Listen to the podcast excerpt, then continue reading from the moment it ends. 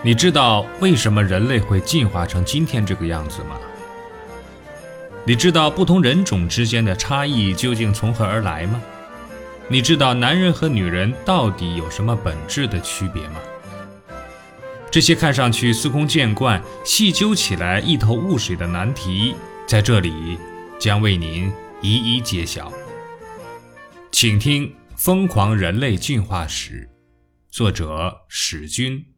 由文措为您播讲。第五章，关于性爱这件事儿。像人类这样沉迷于交配的物种少之又少，因为传宗接代并不需要无休止的性爱，这种小事只要在发情期做几次就可以了。在其他动物的眼里啊，人类简直是淫荡至极，他们在床上花费大量的时间和精力。重复枯燥的工作，他们关起门来做爱，可以在床上，也可以在车里，间或在洗澡的时候。人类显然以性爱为娱乐，并把情色元素扩充到社会生活的各个角落。我小的时候啊，曾经见过一件趣事。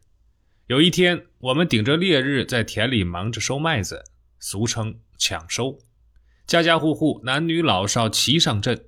田野里呢，一片热火朝天的繁忙景象，忙到中午也没空回去吃饭。邻居大伯饿得受不了了，就叫婶子回去做饭。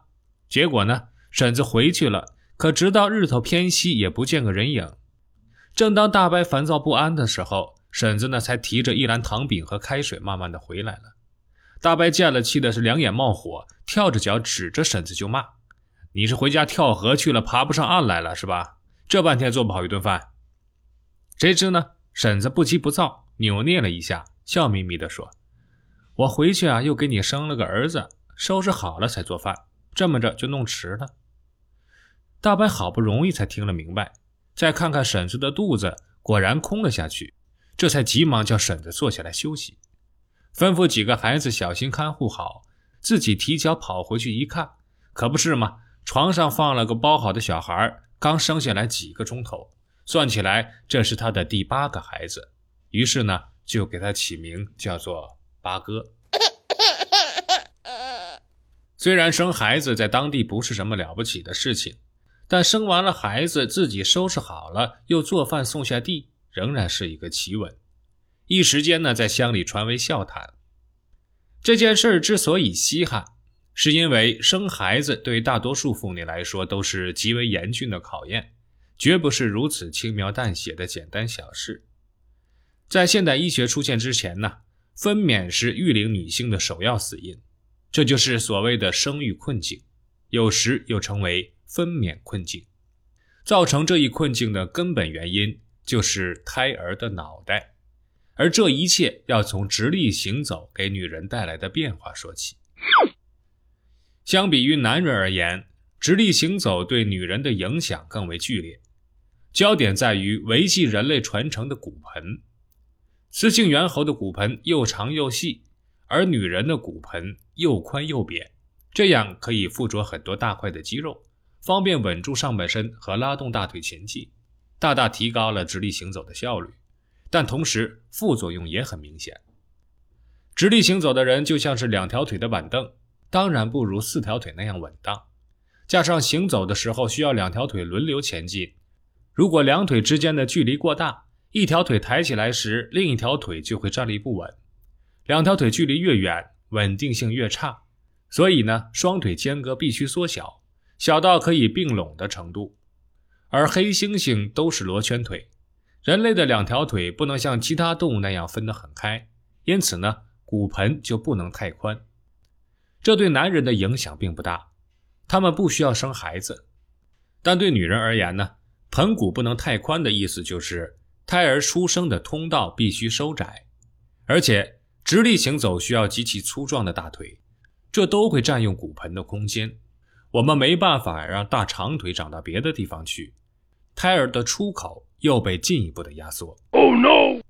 总而言之，直立行走导致了分娩通道变窄，育龄妇女的产道直径在生产之前甚至只有针孔大小。可就在产道被不断的压缩的同时，人类的脑袋却由于直立行走而不断的增大，这一大一小之间出现了严重的冲突。人类必须解决这个矛盾，以便让更大的脑袋顺利通过更小的产道。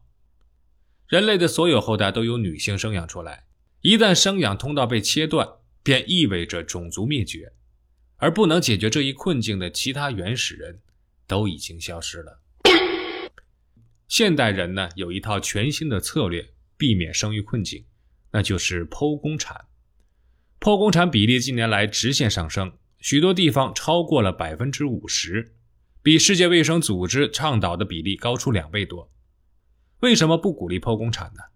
因为研究发现，剖宫产背后竟隐藏着一个小小的进化玄机。生育困境对于婴儿的后续成长可能是必须的，而不仅仅为了给女性制造痛苦。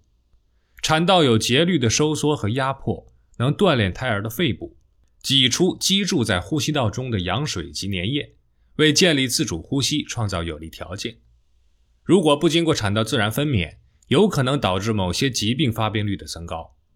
一千个自然分娩的新生儿中，患呼吸窘迫综合征的只有两名左右。但剖宫产婴儿的患病比例是前者的二十多倍，其部分生理指标和发育速度也都弱于自然分娩的新生儿。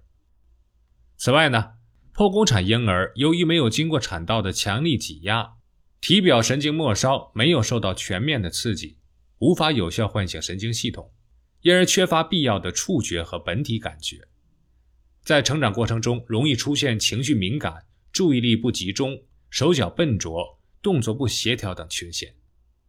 由此可见，经由产道挤压不仅仅是一种生产方式，而且是婴儿成长过程中的重要环节。所以，剖宫产并不是解决生育困境的最佳手段。婴儿出生时需要挤压，女人的产道正好可以提供最全面的挤压服务。这绝对不是巧合，而是自然选择的绝妙设计，同时也是生育困境的。本质意义。原始时期没有剖宫产，生育困境对女人而言是实实在在的生死考验。那么，她们该如何应对这一巨大的挑战呢？本集播放完毕，欢迎订阅和分享。